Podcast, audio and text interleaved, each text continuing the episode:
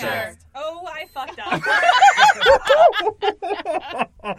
All right, we have an intro. Guys, it's really warm in here.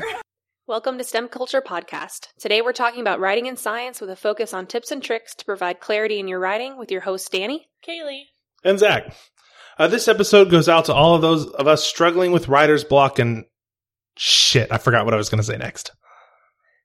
Today, we are covering how scientific papers can be thought of as stories, and how we, the scientists, are authors and have to communicate our ideas clearly to our peers and the public. We will also discuss flow and the use of active and passive voice. As a disclaimer, we are using a variety of source material that we will list on our website. Remember that writing is often a reflection of your research group, and you will often have to mimic the style of your PI.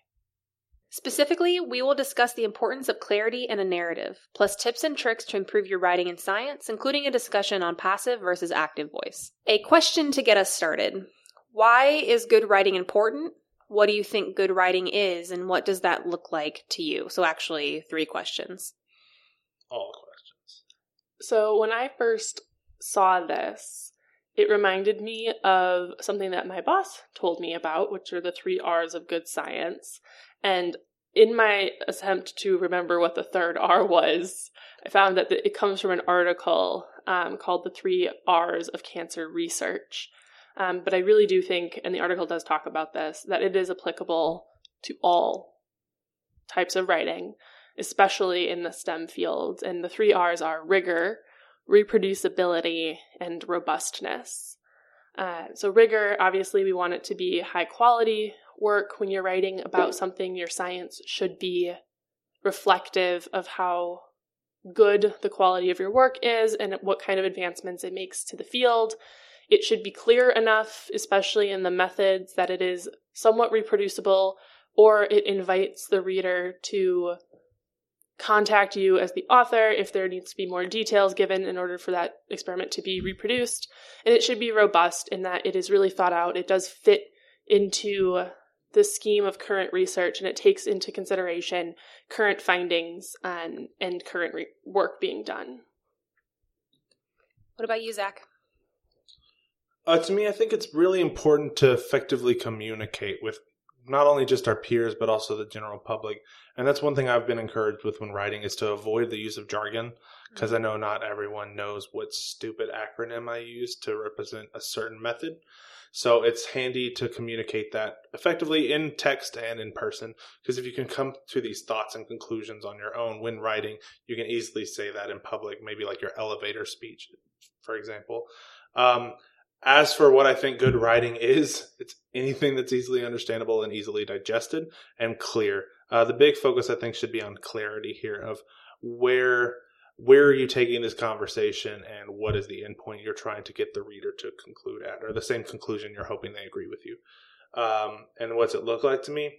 Uh, Times New Roman, 12 font, uh, paragraph markings, uh, a nice title, not too uh, cheesy. I love a cheesy title. I know, I saw your paper. so those are my things. Yeah, I, I definitely agree on the on the clarity side because if you're clear, then it will be easy to reproduce your research. There will be robustness because there won't be multiple ways to interpret the data, and um, it'll be clear that there's like you you have good methods for for what you're doing for the rigor. Um, yeah, for for the most part, I think clarity for me is is the main thing that I'm looking for when I'm looking for good writing.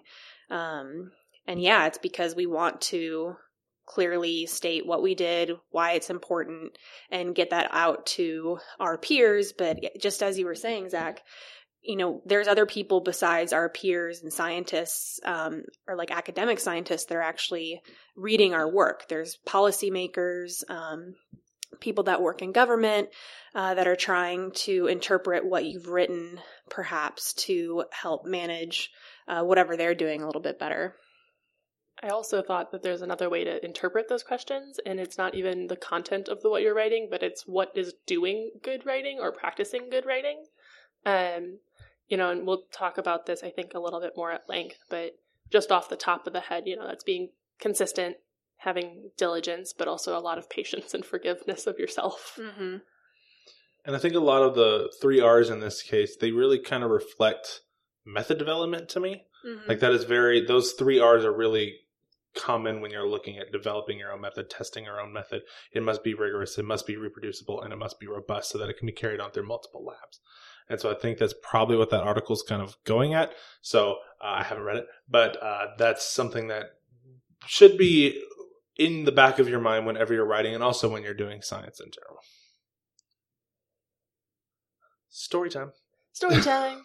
so, one of the things we kept talking about, right, was this idea of clarity and the way to create a clear paper is to have a clear narrative, right? Is to understand the trajectory of your paper um, and thinking about what you are talking about as a story. Um, this is uh, stemming from a article published Stemming. Lols. from an article published in Nature relatively recently by Eric Buenz um, that talks about not only you know creating a, a storyline for your paper, um, but really resurrecting the excitement of the science within it. So stories are a lot more exciting and fun to listen to when it's clear that the storyteller or you know the person who's writing the book or the article or whatever you happen to be reading is eager to share their findings with you. Um, you can sometimes tell when somebody's just done a paper because they needed to get a pub out um, versus somebody who's really slaved away at this or even just was really excited about what they found or what they did.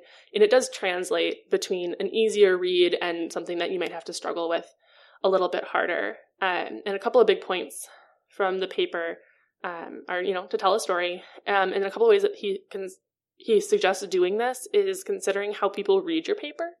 Um, so if you think about, you know, you pick up an article and there's a couple of different ways you might try to digest it, um, really consider how your audience is going to interact with your piece of literature.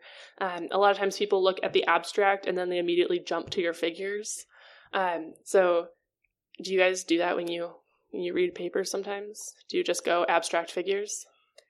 I'll skim it really fast, but I mean, it kind of depends on what I'm looking at that paper for. Um, so if it is, oh, I want to see their results, yeah, I will just jump to the figures. Uh, same case, and most most of the time I'll just look at the figures if I'm looking for results because I should be able to glean all the information I need from the figures. Maybe a conclusion glance if that's provided, but if it's straight up methods, going straight to the methods. Yeah, um, and kind of one other piece that I thought was really interesting from this article um, was highlighting a link to a current topic. And I'm going to quote the article because I think he gave a really good example. Um, so Eric says, for example, last year a colleague and I reported finding elevated levels of lead in the blood of a person who ate meat from animals he had shot with lead bullets. In the cover letter and manuscript, we highlighted the 2017 reversal of a ban on lead ammunition on certain U.S. federal lands. We linked that policy change to the increased risk of lead exposure to hunters and their families through eating wild game shot with lead bullets. And that immediately makes the story so much more interesting, I think, um, is when you can have that in your, not necessarily in your abstract, but in your conclusion or your discussion. I think it's really important. And he also talked about the importance of doing that in your cover letter, because if the editor sees why this is important or how it fits into the, the quote unquote real world, um, it's more likely to make your paper get accepted. Um, so, kind of all of that tying together. Um, in terms of writing a story, you know, we tell you it's important, but like, how do you actually do it? So, whenever you write even a sentence or a paragraph or you know your whole paper, you you are writing a story. You're writing mini stories that all fit in together to maxi stories to fit in together the whole story. So every story has a character and an action in the sentence those stories have a logical flow through the paragraphs, and then those stories have certain points or central themes that are told through those characters and their actions, and that's the entire paper. So these stories are nested within a broader context of your subfield of science. So a lot of the content that we're providing today comes directly from Writing and Science by Anne E. Greene. So now it's time for specific tips and tricks to accomplish that clarity. So, one of the first ones we'll talk about is minimizing abstract nouns. So, an abstract noun would be something like um, a verb, understand, and the abstract noun would be understanding. Verb predict, the abstract noun would be prediction, etc., etc. So, uh, why do you think we should minimize abstract nouns? I think it makes it more concrete when you removed abstract nouns, which is kind of the idea of abstract versus concrete. That's just opposite words again. But I think it's important to make it seem more forceful and absolute when you use these non-abstract nouns or mm-hmm. and use the verb instead, like manipulate or manipulated if it's past tense. So then you're focusing more on what you, the researcher, has done. Yeah, I think that plays into the idea of, right, you know, even in your sentence, there's characters and there's actions. Your science is this character and it does something, or you as the researcher is doing something. And that's going to be so much more interesting to read or listen about, um, is, you know, hearing somebody's process kind of in quote unquote real time by seeming like, okay, you're part of it, you're, you're reading it and experiencing it um, a little bit more exactly like Zach said, concretely, um, rather than hearing about it in this whimsical land of maybe this happened, but I don't want to hear about the maybe people. I want to hear about the real people and the real science. So we're going to try something a little different, if not dumb on my part. Uh, we're going to try a game where I'm going to give uh, Kaylee and Danny a word, and they have to come up with the shorter version because the goal of this exercise is to use shorter words. So abstract nouns are generally longer than the actual verb, unrelated. But at this point, we're trying to find longer words or overused words that are generally longer than necessary and cutting those back down. So to do that, I'm going to come up with words, which I have listed, and these guys are going to attempt to give me the shortest word possible for it. Is this like whoever gets it first? Yeah, Danny and I are far too competitive. I know, this. I I'm was like- realizing it as I feel my blood pressure rising. I'm I like, know. game I'm like, what do we get for winning? I I need to know. I don't care. It's the satisfaction. Does satisfaction anybody of like winning. chocolate and peanut butter? Uh, yes, Yes. but I think I should get that no matter what. I mean, can earn give it. you So a um, chocolate peanut butter cookie bar. okay, I'm ready now. All right, are you sure? I'm sweating. I'm so excited. My adrenaline is spiking. Let's do it. All right, so just to clarify, I'm going to give you a word. You need to come up with a shorter word off the top of your head. Shorter the better. I have long words, short words in exchange. Y'all ready? Yes. Implement. And you must match my word on the key, though. What? Put. Oh, one point for Danny. Yes. I'm keeping score. This is stupid, but I'm going to do it. All right. Adhere. Stay. Mm-mm. Stick. Use, Uh, stick. All right. Develop. create. Make. Mm, gotta go smaller. I will I'm say far too wordy for this Uh, game. Did I win? Did I win yet? No, oh, there's Yes. so many more. There are five. The six letters is the maximum sized word. Everything else is four to five or smaller. Okay. All right. Uh, retain. Keep. I'm not good at this game. Um, Utilize. Use. Use. Ooh, Damn it. Kaylee beat you. Uh, The only one terminate. End. Stop. Ooh, I forgot how to do Roman numerals. There's And not who, Roman who got that one? But like, stop is the same it. thing as end. I know, but end is shorter. Technically right. Ascertain. Oh, um, This one's hard. Can you use in a sentence? I forgot what that word means. um, Find out. Find. Ooh, Figure fine. out- Kaylee got oh, it. Ah. okay. Uh, facilitate. ease, Mm-mm. Facile. That's Spanish. Create. Make. Find. Mm-mm. Use. that's, that's your go-to. Um, uh, shit. That Help? is a four-letter word, but not. Is the it right not one. help? It is help. Nice. uh, endeavor. Try. Ooh, got one. Right. Uh, transmit. Go. Signal. Smaller. It's Jeez. six letters. Not that one yet. Transmit. Now I can only think of signal. Go. I said it already. No. Um, Sig- no, fuck. I keep saying listeners, if you've come up with this by now, gosh, we're not doing great. Can you use it in a sentence? Maybe that'll help. Um, It might. I often have to transmit my results to my collaborators. Send. Thank you. Okay, Jesus. Okay, you're right. You're See? right. You were right. I think I get a half point for a good suggestion. Okay. Initiate. Begin. Start. Shit. Start. Um. So just to point out though that they're the same number, But of it has to letters, match the so I should probably also get half a point. Just saying. If we're doing half points, listeners do Alteration. hate us yet. Change. Yeah. That's the longest word. Uh, investigation. Search. Start. Find. Look. Mm-mm. These all came from Find. Greene's book. No. Incorrect. Investigation. Search. Not quite. It's vaguer than Look? that. She already said that. Oh shit. Okay, sorry. More vague than to search. Or than a search. Here's Begin? a dumb reference. Um, Fifth Harmony would tell you you should you don't gotta Work. do the ah there it is. Work. I don't know that Fifth counts. Har- Harmony, is that a work, band? Work, work, They were Meh, when I was meh, four meh, going- meh, they're meh, four-part harmonies. All right, uh, prescriptions. Drug.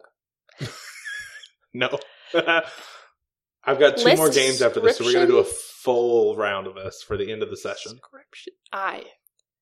What? I. I No. said prescriptions. I think it's more like a like a list, What? like Is a prescription a pre- list?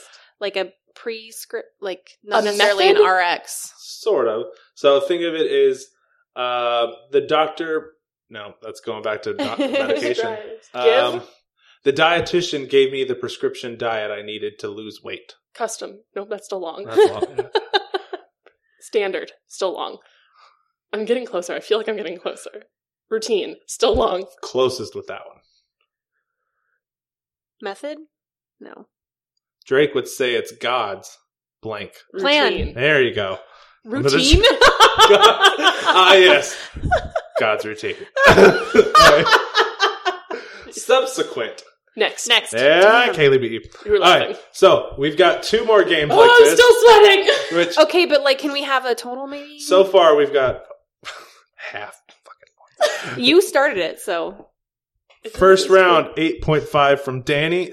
Kaylee, seven point five. Ooh. neck and neck. All right. So with that, we're going to continue on providing our regularly regularly scheduled content. Let us know if you played along in your car. Hopefully, you did not crash. Yeah, please don't crash. We're not liable for that. I also want to know who else is as competitive as Danny and I are out, out there.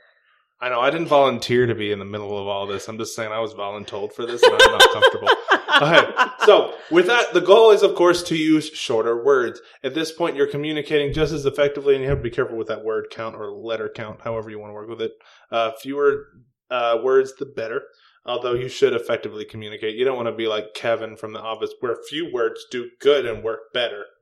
It doesn't make sense. I can say, as somebody who's recently had to submit several abstracts where there was a 500 character count, including spaces, and there was multiple questions that required this, it really would have helped to have this exercise before, because I'm like, why can I never make my thoughts shorter? Thesaurus is your best friend. Oh, no Thesaurus.com. Small I- words. I will say too that when it comes to using shorter words in in my papers, sometimes my advisor will push back and say that I'm sounding a little colloquial, not a little, but that I'm sounding colloquial, um, that I'm basically writing how I speak. And so you might get some pushback from your whoever you're writing with perhaps on this stuff, but um you can keep trying it and I think there's certain ways to use shorter words that will make a sentence clearer but without it sounding too chatty. And you should always try to match the journal's tone more than anything. If Mhm. most of the journals are a little, I want to say pretentious, but as long as they're using this flowery, yes, Mhm. that works better. Uh, then you need to try to match that style as well. Uh, but in most cases, go with the gut of your PI. They're the ones who kind of make that final decision, particularly of where you're going to submit your paper to. So next up, we've got another game which I have to keep score on because this is what I volunteered for. Voluntold, just kidding. All right, You, so you're the one who decided to keep score, for the uh, record. I did. I I also might have demanded it. I'm not sure. so we're going to talk about rejecting or uh, I just gave- we're going to talk about omitting extra words, and I just gave the first one away, so we're not going to do that. So I'm going to give you a phrase, three to f- more words. Uh, you need to give me the shortest single word answer that I can come back to. So, did not consider. Reject. I, I said I was skipping that one. I know, but it could also be reject. Ignore. Close. Ignored. It's tied now. Just throwing it out there. Does not have. Reject. absent. Uh, lack. Absent. Lack. Damn it. not the same. Different. Different. Ooh. Ty, don't give any points. I was just going to give, give both a point. Okay. Because I already made the mark. Uh, not possible. Impossible. That was also another time. It's a little weird that y'all are on the same brain. We're starting to sync up. Not many. Few. Few. Ooh, Kaylee beat you on that one. Ah, I think I- I have ears. I can't hear. If not, we can go back to the tapes. Did not allow. Refuse. Disallowed. No. Neither of those were correct. Um, uh, forbidden. Forbid. Forbidden. Sorry. Mm. What's the opposite of permit? Reject. I love Really, how you can't um, let that go. just really want reject to be the answer. But it's not. Wh- What is Stop. it again? So did not allow. Did not include. No. You can't just It was like too many words. Did not permit. No. I don't think I've made it any shorter. what is the opposite of allow? Disallow. Deny. Uh, If mom and dad denied my ability to leave the house. This is amazing. not quite there. So It's like um, getting the opposite of permission. Taking the flu vaccine did not allow me to get the flu this flu season. Maybe you should just tell us, and then we can move on. Prevented. Oh, come on. Whatever. Reject or like deny would have been. Deny is also shorter. This current score is 10.5 for Danny and 12.5 for God damn it! Okay, but Kaylee also should have 13.5 because deny is better. Denied. Get it? Did not allow. I prevented you from gaining any more points. All right, so Another tip is to keep your terms the same. And I know you're probably thinking, well, but doesn't that get repetitive? But it will make it much clearer and easier to follow throughout a sentence. So, you know, don't use a transition word 15,000 times. Like my favorite transition word is however.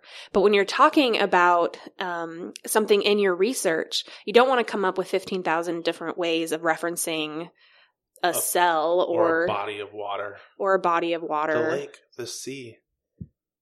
Other words for bodies of pond, water. pond, But those are river, all, you know, different.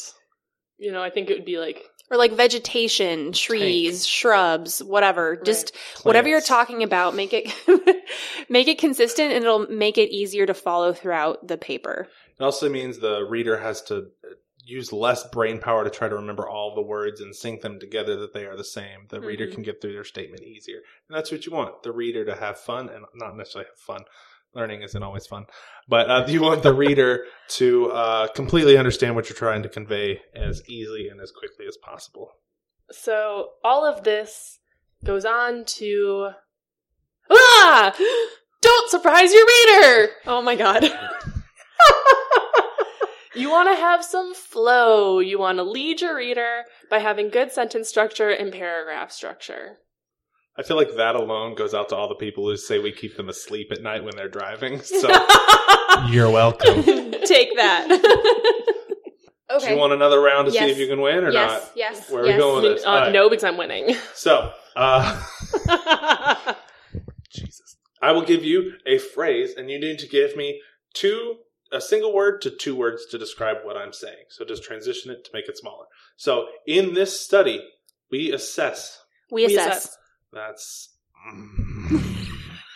I'm going to give that one I'll to you. no. Conduct an investigation. Conducted. investigate. Ooh, investigate. Conducted. Let a train. Uh, it is now Science train. science train. It is now tied. We're responsible for. Responsible for. Hmm, Mm, This one's odd. Single word. what, um, Like, is that a contraction or is that like something? Just is it were were? responsible for. Blank was responsible for were. Okay. Blanks were responsible for because it's plural and I had to fix that. Did Close. were made became came about caused. There it was. I like how everybody gets to hear my thought process. Played a role in. Helped, developed, started, created, contributed to. is this another one that's just one? And it links back to the first word of the last I statement. hate everything. Already forgotten that. Responsible. Were. There it is. In order to. Two. For the following reasons. Because. Yep. Nice. Y'all ti- uh, not tied. Uh, during the course of, or during the process. During. of. correct.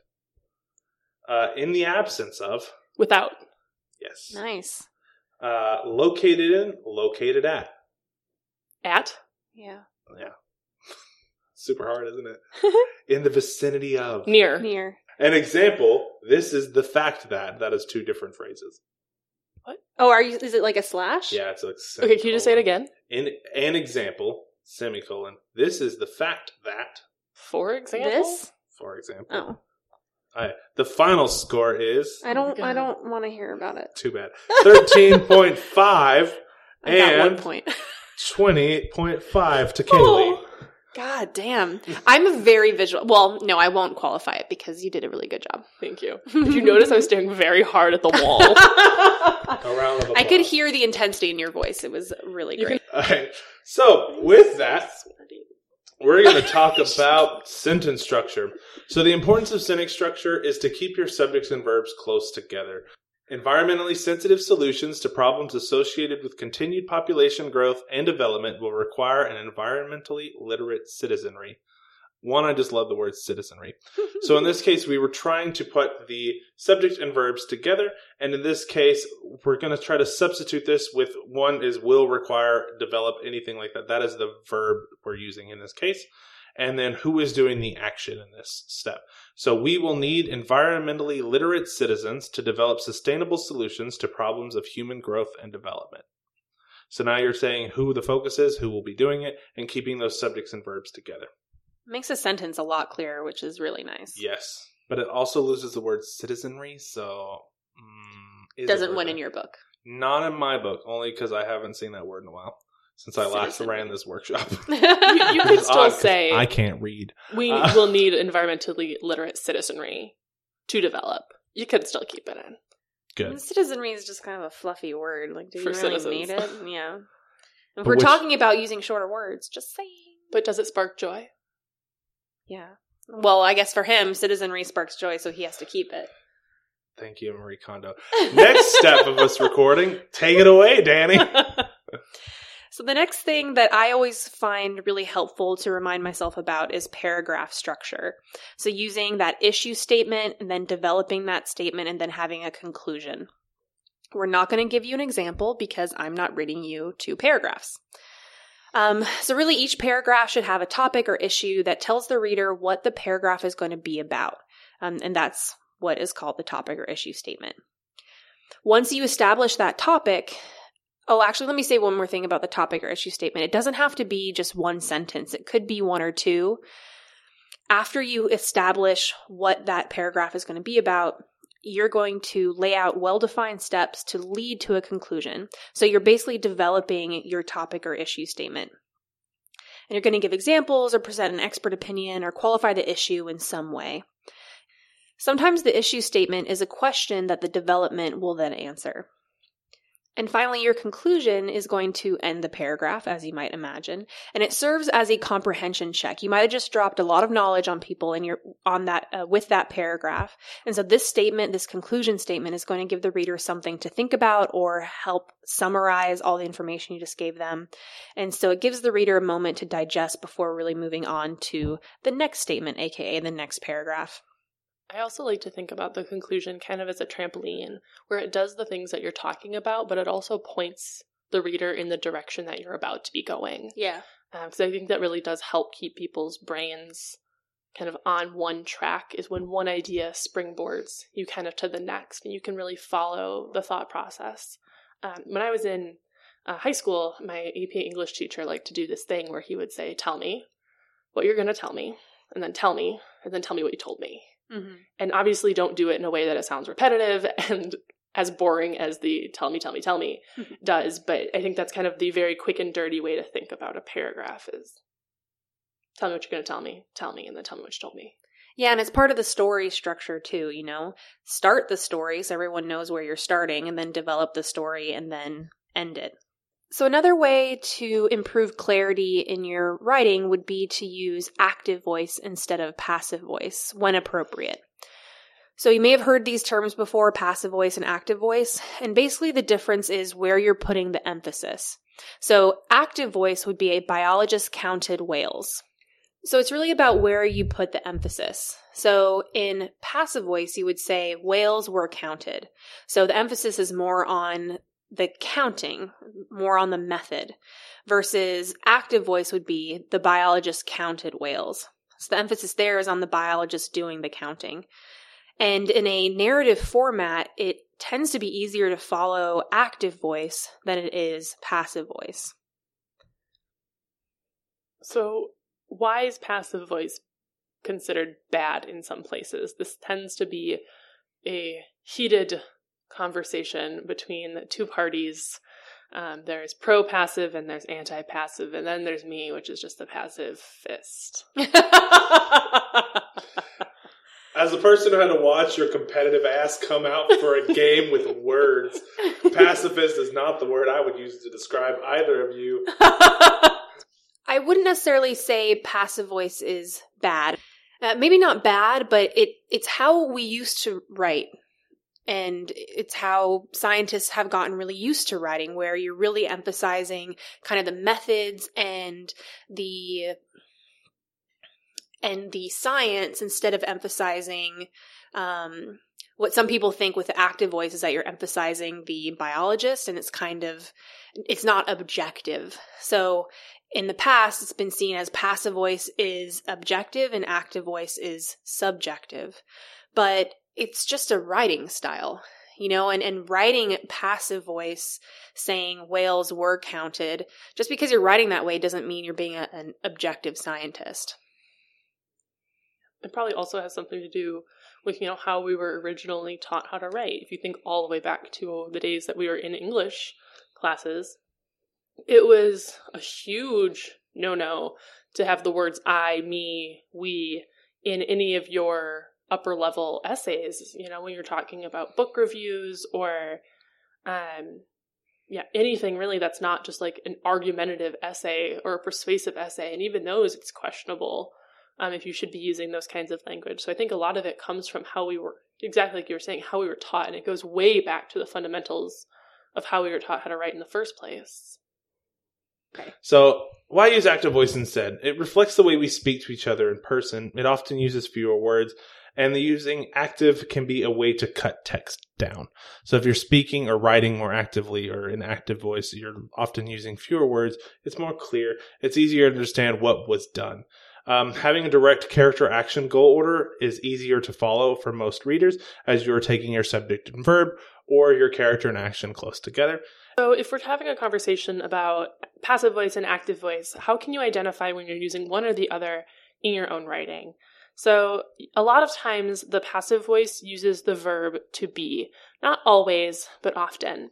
Uh, and one example of a kind of quick and easy way to tell if your sentence is passive uh, is to use the by zombies method. And this came from Professor Rebecca Johnson, um, who's the Vice President of Academic Affairs at Marine Corps University. So, one way to do this is to think about Danny's example. So, if you add by zombies at the end of the sentence, it makes sense. So, think about Danny's biologist counted whales versus whales were counted. Only one of those, the second, makes sense. Whales were counted by zombies because the subject has not explicitly already been given as of who were doing who was doing the counting. So you can provide whatever one you want, and in this case, zombies adds a fun little twist. So that kind of leads into not only identifying your passive voice, but deciding when it's okay. So a lot of us um, have conflict with our PIs, and I think Danny has got a really fun stories about that. um, but typically, um, methods section is is one that's not very contested over when it's a good idea to use passive voice. A lot of times people will use the passive voice in the methods section because it keeps the subject consistent um, and it in general kind of makes it like Danny was suggesting earlier, a little bit more objective. These are the way the methods were done, not necessarily the way that you did the methods, um, but this is more of a broad, sweeping, you know, you're not going to argue necessarily really base methods. Um, and you know, you don't have to say I did this. It can just be this is the way it's done. Yeah, and the idea there too is that when you keep the maybe the authors out of the methods, so using passive voice, it really emphasizes the methods themselves instead of emphasizing who has done the methods. So uh, that's definitely most often, and you can actually go into journals and check. Um, so I've, I've done this recently where I looked at a journal trying to see if they're going to be okay with me using active voice or if I should be using passive voice and when. And I can actually check and, you know, control F and look for we and see how often in, it is in certain sections, if they have it in methods. Um, and that tells me like how I need to structure my paper so that it's going to fit with the, the journal's expectations. Are we all in agreement that I is still a no no? I think I is a no no unless you're literally the only author. Yeah. I always, but I, I, it's rare. Well, I mean, there are a lot of people who are just first authors and only authors, but I've always been told never use I when writing a paper, regardless. But that comes up to also essays from English as well that Kaylee mentioned earlier. Yeah, I think that I mean that makes just a lot of sense because when you're writing this, it is oftentimes representative of a collaborative effort. Mm-hmm. And to say I would just be, I think, really disrespectful to everybody involved, even if they didn't do that ex- explicit experiment. You know, everybody kind of played a part in this paper overall, so it should always be a we. Exactly. Yep. A question that um, I often get asked, and, and that um, we often hear about in uh, Zach's writing workshops, is, you know, what if my advisor doesn't want me to use active voice? And that's definitely something that can happen. So, like we mentioned earlier, you may have to conform your writing style to what your um, what your advisor wants and expects or you can be like me and tell your advisor to stop changing all your active voice to passive voice um, and hold your ground um, but it really is about like your choice so you know why was i choosing to make this particular sentence active voice for me it makes the sentence so much clearer but it's not like so I have a paper I'm going to submit in just about a week. And it's not like the entire thing is all active voice. Methods are passive. And then even within the rest of the text, I have sentences that are passive, but it's been a really conscious choice on my part. So when my advisor goes in and edits and literally all he's changing is active voice to passive voice, but not actually changing the essence of the sentence, you know, I tell him, hey, you know, we have different writing styles, but I've checked with this journal and you know, other people are using we and they're using active voice and you know methods are passive and so i've conformed my paper to that. But you know these edits going back and forth between active and passive and passive to active um, are just like wasting both of our time. So let's just move on. Yeah and i think i mean you obviously do want to listen to your advisor. There's a reason that they are your mentor the person who kind of is helping guide you but at the end of the day, if, especially if you're the first author on this paper, it's your paper. Mm-hmm. And they need to respect you enough to realize that you're putting your name out there and you want to be okay with the way it's done. And, you know, you're not just meant to be a clone of your advisor. And hopefully, you know, I know I know yours fairly well and mm-hmm. I can think that he would have enough respect to to let you do that. Yeah, and that was an easier sell than my cheesy title. He was having an actual meltdown as I was telling him the title stays. Um, but obviously, if the reviewers don't like it, I will change it. But I love it. Cheesy all the way.